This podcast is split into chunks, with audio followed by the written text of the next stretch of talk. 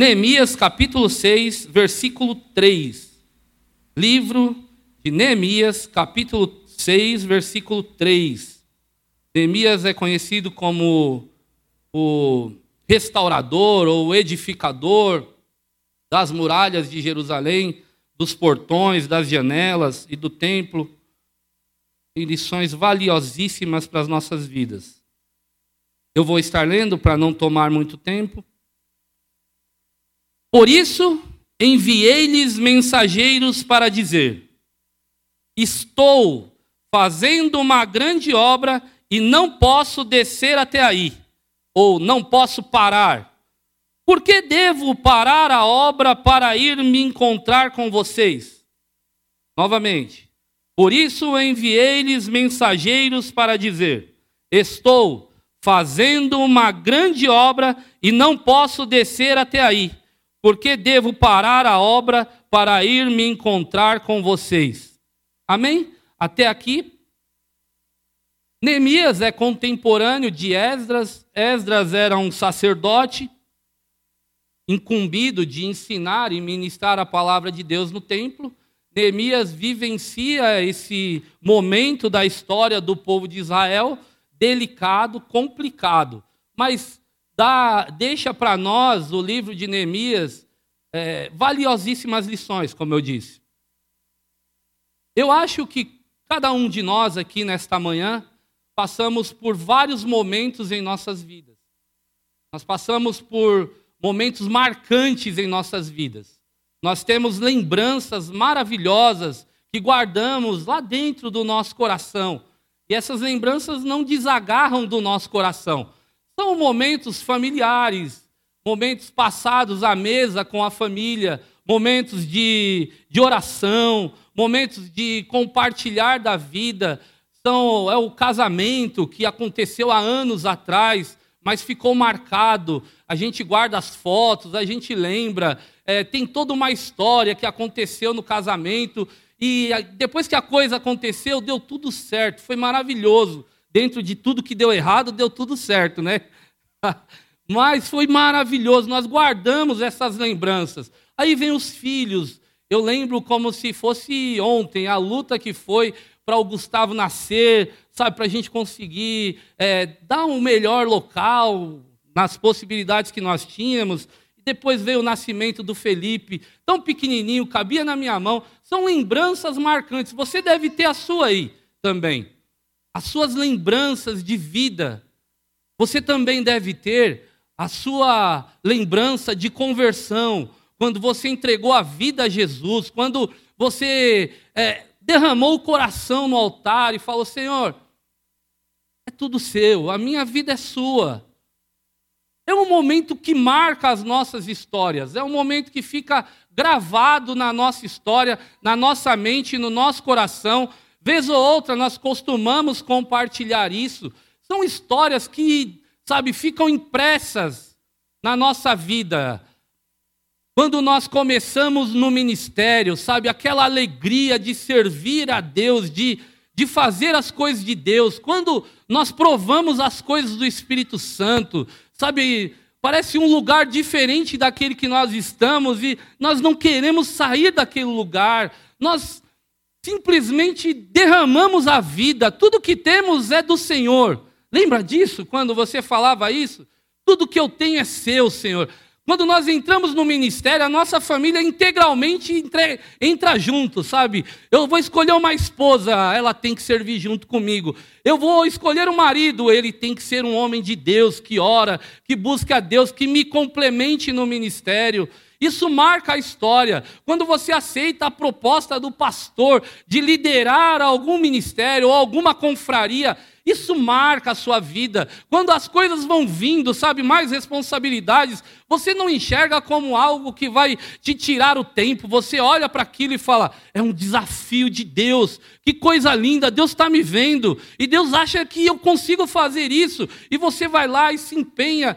Aceita a proposta, enfrenta os desafios e você colhe algumas coisas, mas você também tem algumas dificuldades, mas isso marca a sua história com Deus, marca a sua vida. Eu não sei você, mas eu vivo retomando isso, relembrando isso e contando na mesa, às vezes em casa, como foi a nossa vida com Deus, como foi o começo meu e da minha esposa querida, maravilhosa, Fabiana, que está aí servindo também.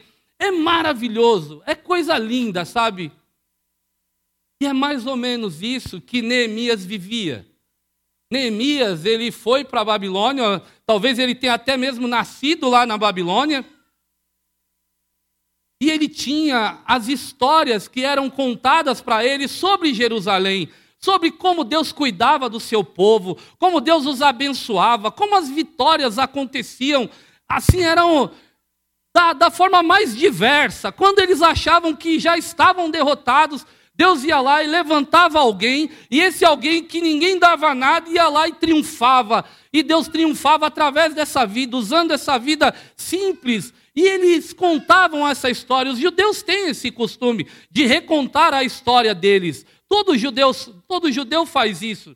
Isso foi gravando no coração de Neemias. Neemias se lembrava quando os pais falavam que eles iam ao templo adorar a Deus, entregar as ofertas, quando eles subiam ao altar, quando eles se derramavam, quando Deus enchia o templo da fumaça, da presença, era uma coisa maravilhosa. Neemias tinha tudo isso guardado em seu coração. Mas Neemias também tinha uma vida humana, um trabalho. Ele trabalhava no, no castelo do rei, ele trabalhava para o rei, ele servia, ele era o copeiro do rei. Ele tinha uma vida cômoda, porque o copeiro do rei, ele tinha lá seus riscos de provar os manjares ou os alimentos do rei e possivelmente estar envenenado e ele morrer no lugar do rei mas isso possibilitava a ele uma vida cômoda, de comer bem, ter uma cama boa, ter um quarto bom, uma família abençoadíssima, talvez. Neemias levava uma vida comum, uma vida que não precisava ser mexida, sabe, ser bagunçada, nada precisava alterar o modelo de vida de Neemias. Era uma vida normal, ele levava a vida, comia lá, tinha os seus riscos, mas também comia bem tinha lá os benefícios dele. É a vida que muitos gostariam de ter naquele tempo. Mas uma notícia chegou a Neemias no capítulo 1 deste mesmo livro. Anani, a Bíblia diz, fala que ele vem de Jerusalém. No versículo 2: Veio Anani, um dos seus irmãos, com alguns homens de Judá. Então lhes perguntei a respeito dos judeus que escaparam e que sobreviveram ao exílio e a respeito de Jerusalém. E eles me responderam: restan os restantes, os que sobreviveram ao exílio e se encontram lá na província, estão em grande miséria e humilhação. As muralhas de Jerusalém continuam em ruínas e os seus portões foram destruídos pelo fogo. Jerusalém foi invadida e foi saqueada em três, em três períodos. O primeiro período foi quando Daniel e os jovens que estavam com eles foram levados para a Babilônia. Lá eles foram é, arrancados, tirados os mais ricos, os que tinham os melhores costumes, e foram levados para a Babilônia para servir no castelo. O segundo período, eles fizeram um saque geral. E o terceiro período foi o pior de todos, porque eles invadiram, eles derrubaram as muralhas de Jerusalém, eles derrubaram os portões, eles derrubaram também as janelas de Jerusalém. Jerusalém foi sitiada, além de ser roubada. Todos os tesouros que haviam no templo, as pedras preciosas, tudo que os homens de Jerusalém estimavam, foi roubado de lá. Você imagina como ficou o coração desse povo, perdendo todas as coisas, por favor. Perdendo aquilo que era de valor para eles. Eles foram perdendo tudo. As suas casas foram saqueadas, as suas mulheres foram levadas. Os babilônios entravam e não eram bonzinhos. Aqueles que se levantavam, eles matavam. E além de todo esse saque, toda essa destruição na, na cidade de Jerusalém. Obrigado. Todo esse saque, toda essa destruição, eles ainda deportavam o povo daquela cidade onde eles dominavam. eles levavam parte daquele povo para outros para outras cidades e traziam pessoas diferentes para morar na cidade. Por quê? Porque eles queriam misturar o coração daquele povo. Como assim o coração daquele povo? Eles queriam misturar a cultura daquele povo. Eles queriam extrair de dentro deles aquilo que eles tinham valor. A adoração a Deus já seria uma adoração aos deuses daqueles que estavam lá. A adoração, o templo onde eles, onde eles entregavam já não teria mais o mesmo sentido, porque cada um levantava um altar para adorar o seu próprio Deus.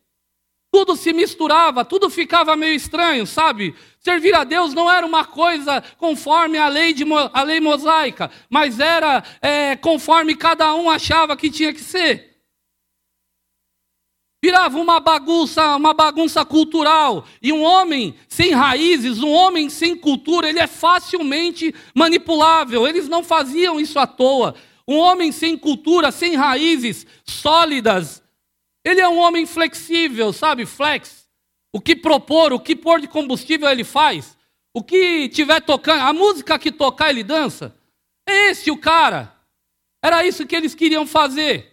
Aonde eu estiver, eu tenho um modelo de vida. Se eu estiver inserido lá no carnaval, eu danço carnaval. Qual é o problema de dançar carnaval? Se eu estiver inserido na igreja, eu boto uma farda ou um terno e boto uma gravata e me finge de crente, sabe?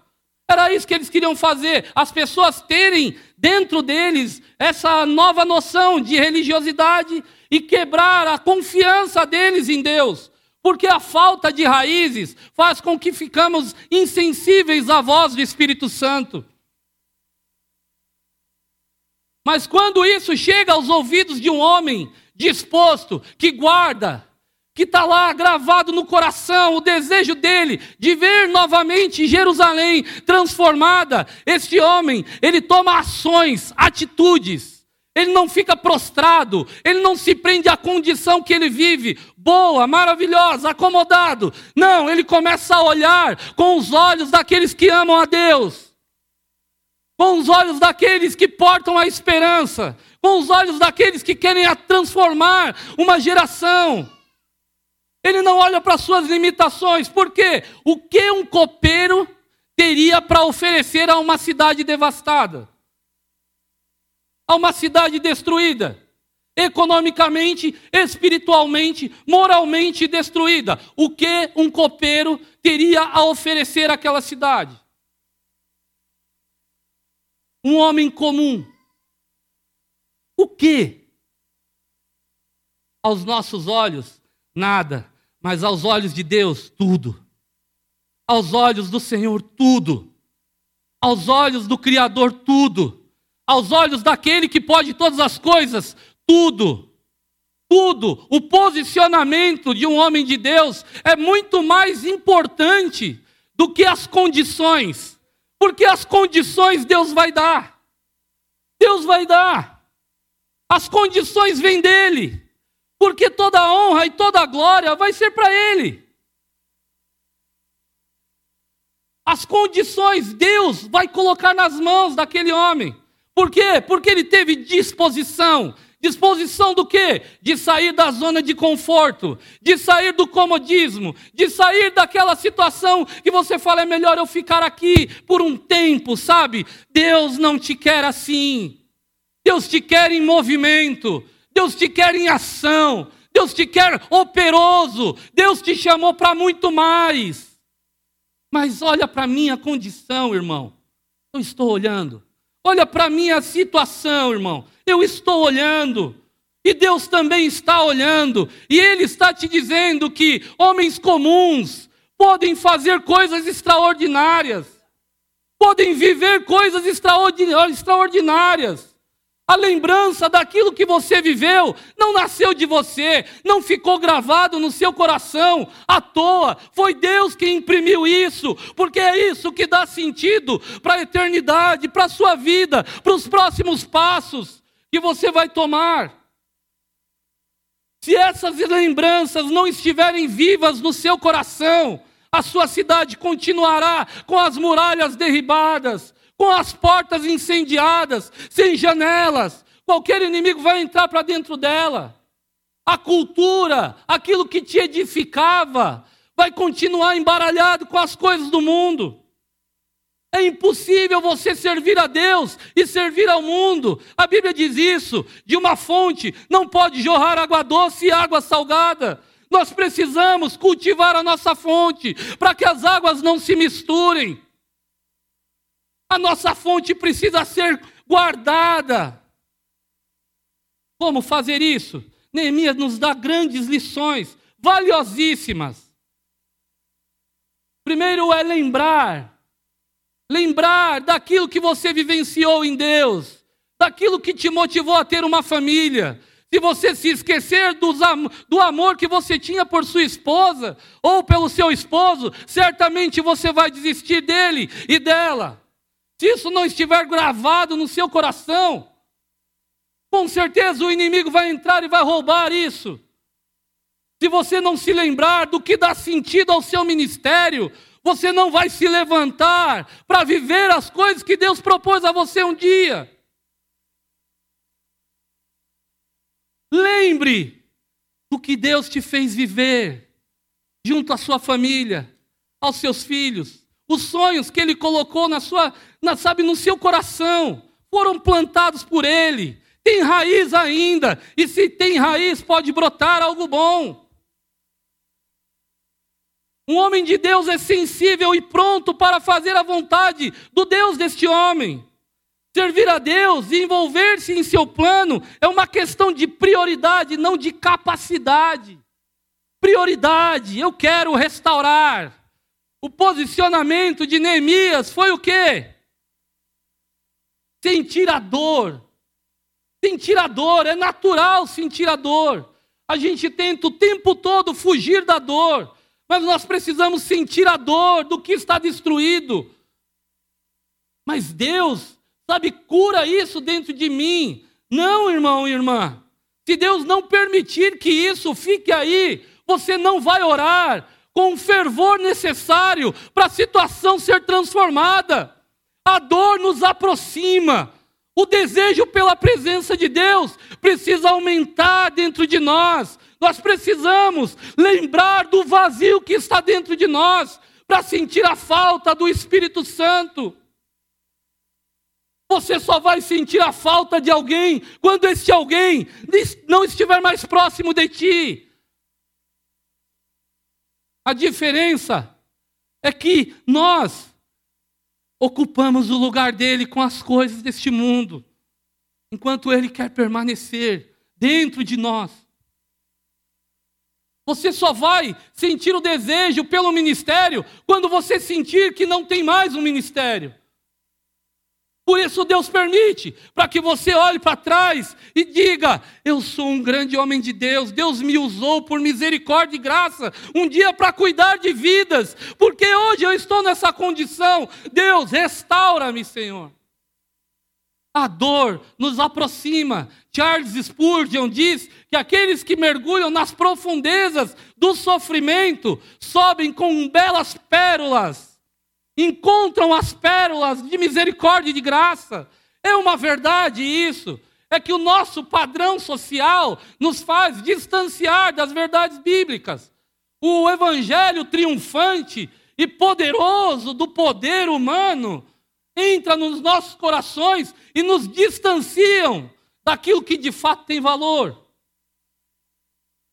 Colossenses 3, 23. Tudo o que fizerem, façam de todo o coração, como para o Senhor e não para homens. Isso tem rasgado a minha alma por esses dias. Já é a terceira vez que eu cito esse versículo, tem rasgado a minha alma por esses dias. Neemias fazia com o coração, sentiu com o coração a dor do outro. O coração precisa estar empenhado a restaurar. Não pode ser simples palavras. Não pode ser simplesmente por pensamentos externos ou o pensamento de alguém ao nosso respeito. Precisa ser algo que nasce de dentro de nós. Tem que ser do coração. Só o coração pode gerar um homem como Neemias para restaurar uma cidade destruída. Só um homem que tem coração, o coração ligado às coisas do céu, pode atravessar cidades para restaurar vidas. Só um homem com o coração pode olhar para dentro da sua casa e ver as dificuldades relacionais e dizer: Deus pode transformar este lugar. Como? Primeiro passo que ele deu. Segundo passo. Neemias sentiu a dor e foi para uma oração fervorosa. Olhe lá, capítulo 1 mesmo, do versículo 4 ao 11. Você vai ver primeiro Neemias reconhecendo quem Deus era para o povo que estava lá sofrendo.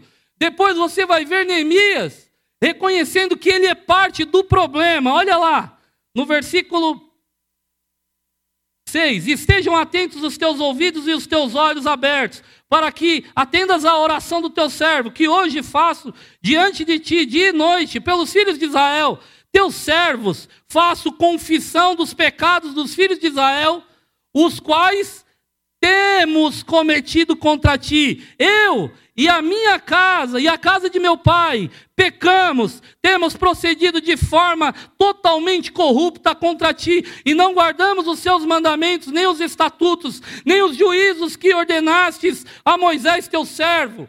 Ele é parte do problema. Ele não está externo, ele não é um salvador magnífico, ele é pecador como outro que ele quer restaurar. Ele é falho como outro. Ele tem dificuldades como outro. Ele é parte do problema.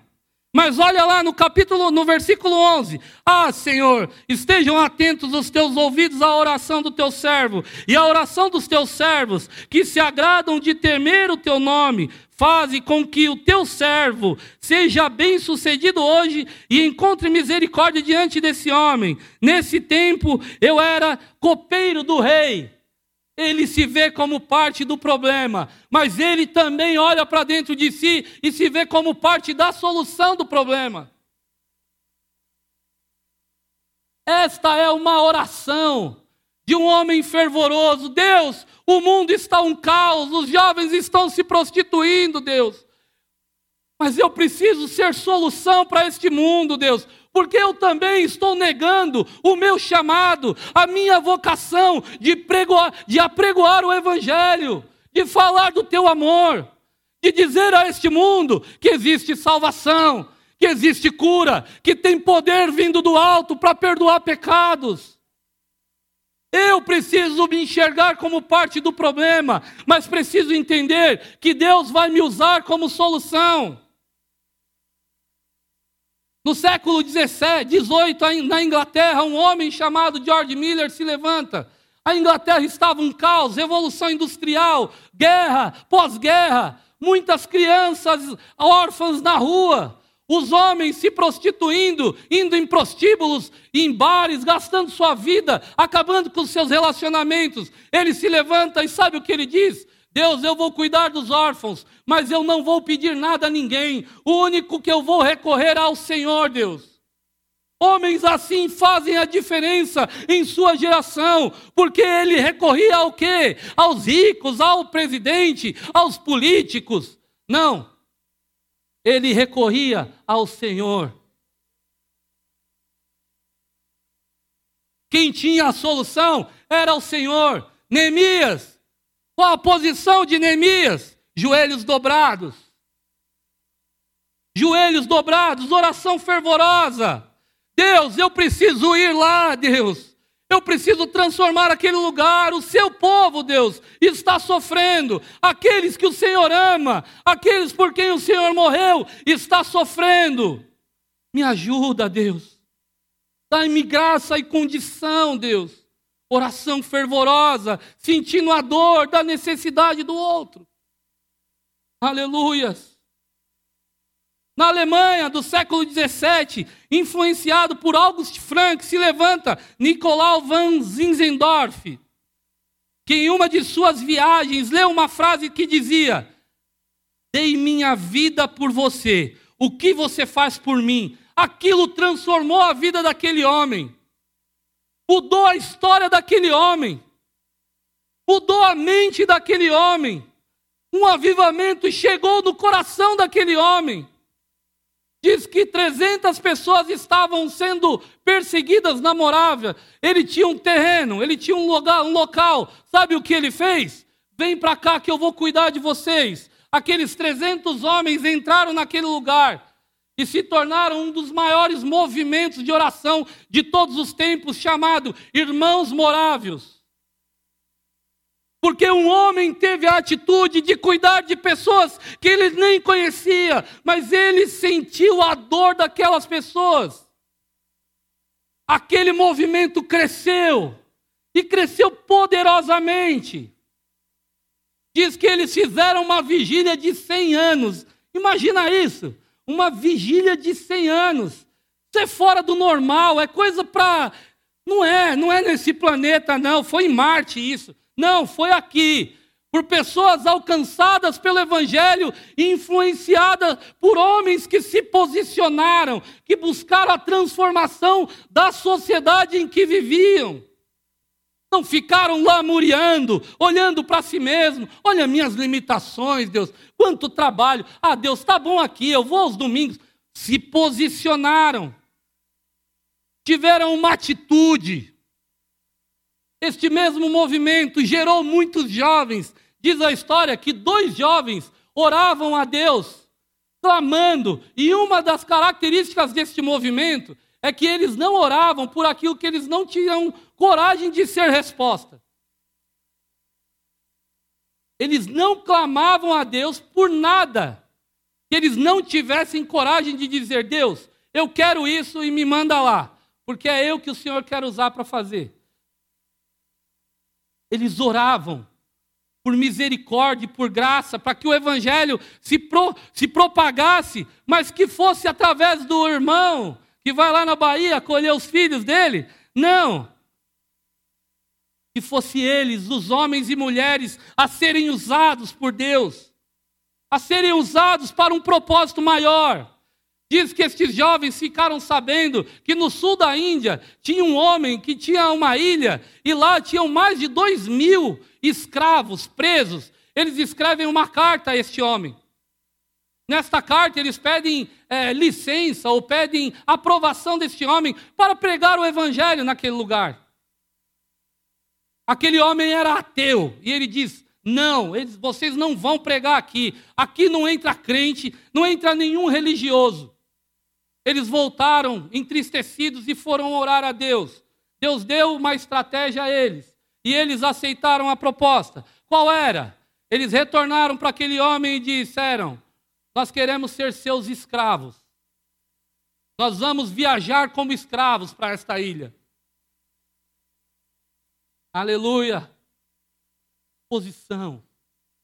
Coração tendencioso às coisas do reino disposto a tudo. Disposto a tudo. O que é necessário, Deus? Eu deixar de assistir um jogo de futebol? O que é necessário, Deus?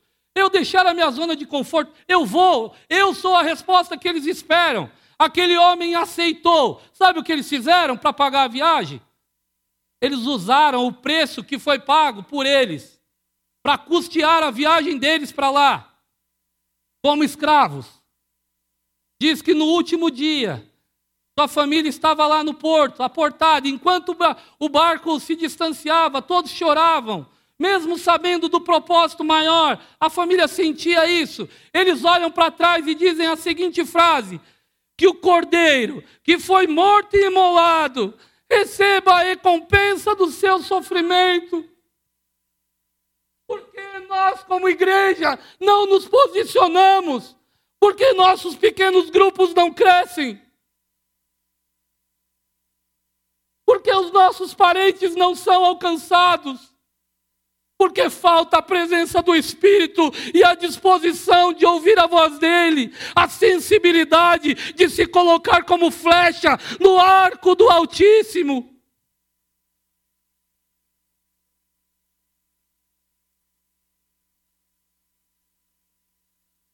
Você era isso, você se dispunha, você se colocava na brecha. Fazia o que precisava ser feito, lembra? Não importava o que era para ser feito. E Deus usava a sua vida. Você colhia coisas maravilhosas, coisas que os homens não compreendiam, mas Deus colocava na sua mão. Aleluia. Toda a reconstrução, este é o outro ponto, passa por adversidades, por pressão espiritual e humana, emocional. Toda reconstrução vai passar por adversidade. Toda mudança vai passar por adversidade. Quando ele começa a reconstruir os muros, logo se levantam Sambalá, Tobias e Gesem. Eram pessoas que viviam lá dentro? Não, eram pessoas que observavam a carência, a destruição, que tripudiavam quando as brigas aconteciam, sabe? Pessoas que estavam só observando a derrota do povo de Deus. E passaram anos ali vendo isso e dizendo: Este povo nunca mais vai ser o mesmo. O ministério nunca mais vai se levantar. Essa família vai chegar ao fim. Pessoas que lutam contra e agem emocionalmente, deixa de lado mesmo, sabe? Segue sua vida, seja feliz. Não se esforce para reatar, para manter firme. Você não precisa passar por isso. Quem não ouviu isso? Você não precisa aceitar isso. Mas todo homem e mulher que é chamado para reconstruir, para transformar uma condição, precisa enfrentar isso em Deus, porque a resposta e a palavra final vem dele, não de homens. Vem dele, não de homens. Aleluia. Glória ao teu nome, Jesus. Vem do Senhor. Olhe lá como eles agem sorrateiramente, ó.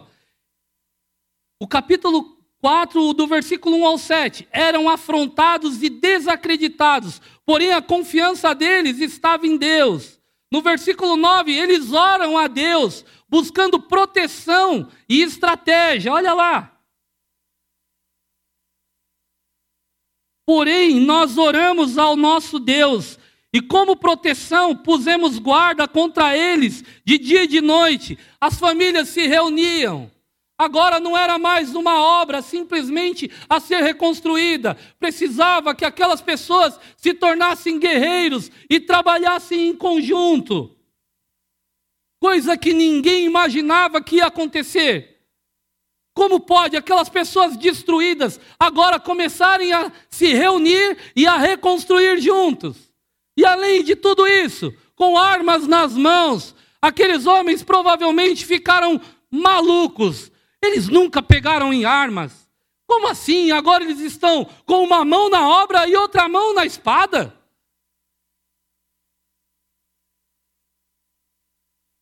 Homens que ouvem a voz de Deus, que oram, que buscam em Deus força, sabem como agir, têm estratégia do alto, se tornam guerreiros no reino espiritual, batalham as batalhas de Deus. Deus dá a eles espada, Deus adestra as mãos dos seus guerreiros. Você pode estar olhando para dentro de você e dizendo: Eu não tenho ferramentas. Deus não tem ferramentas apenas. Deus tem armas de guerra poderosas em Deus para destruir fortalezas espirituais. Aleluia! O diabo não vai derrotar esta geração, porque Deus vem com o avivamento dos últimos dias e os seus guerreiros batalharão, estarão armados com suas armas nas mãos e a outra mão no arado, empurrando e trabalhando. Aleluia! Aleluia! Olha como eles agem sorrateiramente, sorrateiramente. As distrações virão de forma de convites despretensiosos. Venha, vamos nos encontrar para uma conversa simples. Olha lá, um versículo antes do que a gente leu. No capítulo 6, versículo 2: Sambalá e Gesem mandaram dizer a mim: Venha, vamos nos encontrar numa das aldeias do vale de Ono. Na verdade, o que eles queriam era me fazer mal. Homens de Deus e mulheres estão atentos, estão com os ouvidos espirituais aguçados. Os convites despretensiosos são aqueles que mais nos tiram do propósito de Deus. Aquele amigo que te chama para um happy hour na sexta-feira, onde todos estão juntos da empresa, você é obrigado a estar. Tome cuidado, esteja atento. Mão na espada e mão na obra. Lá não é um lugar para você se divertir, lá é um lugar descontraído. E o que um lugar descontraído é para um crente? De fazer churrasco? Não. É um lugar de pregar a palavra, é uma oportunidade que Deus está nos dando, lá no meio deles, para que a gente possa alcançá-los. Mas sabe qual é a resposta que ele dá neste momento? É uma resposta objetiva. Estou fazendo uma grande obra e não posso parar. Estou fazendo uma grande obra e não posso parar. Eu tenho algo mais importante do que tudo que tem me sido proposto aí fora. Eu tenho algo mais importante do que a minha própria vida. E eu decidi gastá-la nisso. É a proposta que Jesus fez para mim um dia. E eu entreguei tudo por ela. A minha família serve comigo. O meu trabalho existe para que eu possa servir melhor. Tudo que eu faço, eu glorifico o nome dEle. Tudo que eu faço é para servir a Ele. Porque tudo isso é dom e capacitação que vem do alto, que veio do próprio Cristo. Aleluia! Perguntas despretensiosas que nos tiram do propósito precisam de respostas objetivas e diretas. Você não pode ficar dando nó, sabe? Tentando enganar, sabe? Dar aquela, como é que diz? É migué, né? Dá um migué. Para não deixar o meu amigo entristecido. É mais ou menos isso. Você já deve ter passado também. Eu já passei. Eu devo falar desta forma para que eu não fira o coração dele. Enquanto o diabo está entrando na sua vida e ferindo a sua alma. Perguntas despretensiosas precisam de respostas objetivas. Pessoas que têm respostas objetivas têm propósitos objetivos. Não tira os olhos do propósito. Não tira os olhos daquilo que Deus quer fazer. Está o tempo todo buscando onde Deus? Onde Deus? O que Deus? Para onde Deus? Qual é o próximo passo, Deus? Como eu devo agir, Deus? Pessoas que não são objetivas. O primeiro convite que vem, ele se perde no caminho, depois tenta encontrar, aí pega um, pega um atalho. E quando vai ver, não consegue chegar. Seja objetivo.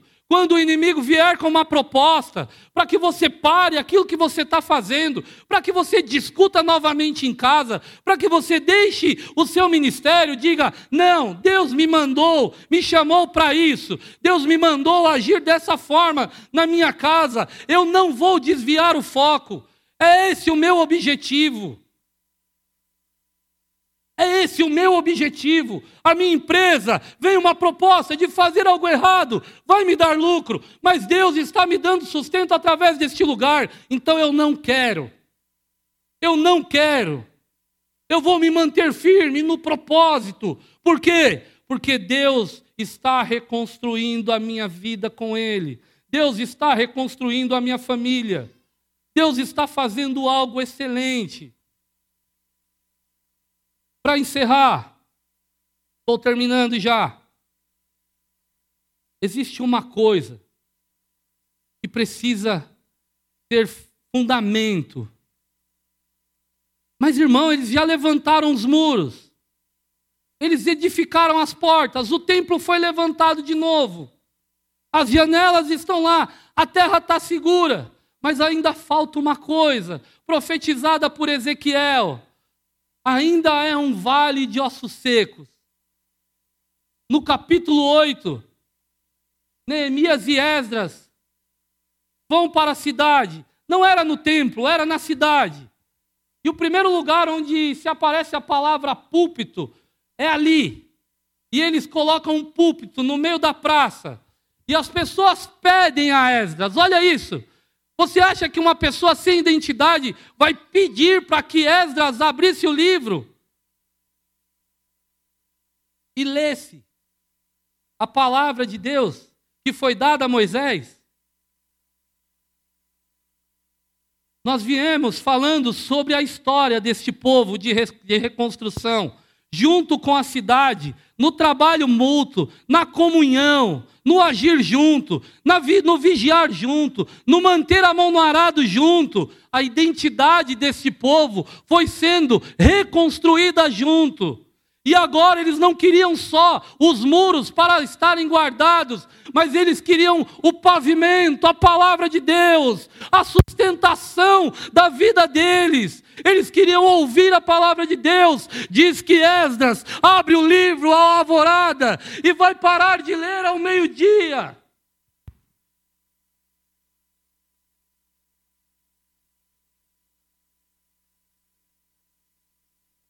Para a gente achar que Deus está na nossa vida simplesmente porque a gente tem um carro bom, tem uma casa boa, porque a gente usa uma roupa legal da moda. A palavra de Deus precisa ser o pavimento onde andamos. Ela é luz para os nossos pés, ela é lâmpada. A palavra de Deus é tudo. A palavra de Deus é o que edifica para que o Espírito venha. Pensa nisso. A alvorada, provavelmente às cinco, seis, e vai parar ao meio-dia a leitura da palavra. Não é explanação, a leitura. O povo estava sedento, por quê? Porque a identidade deste povo estava pavimentada. Agora, eles precisavam daquilo que foi falado a Ezequiel no capítulo 37. Eles precisavam agora de um Espírito Santo. Eles já eram um povo que sabiam como resistir aos inimigos. Mas eles precisavam da palavra, do Espírito. Aleluia. Eu peço que os irmãos se coloquem em pé, por favor. Eles precisavam da palavra. Eles tinham sede da palavra. Diz que quando ele terminou, todos choravam, pranteavam, porque reconheciam que haviam se distanciado de Deus. E de fato não eram os portões que estavam derribados.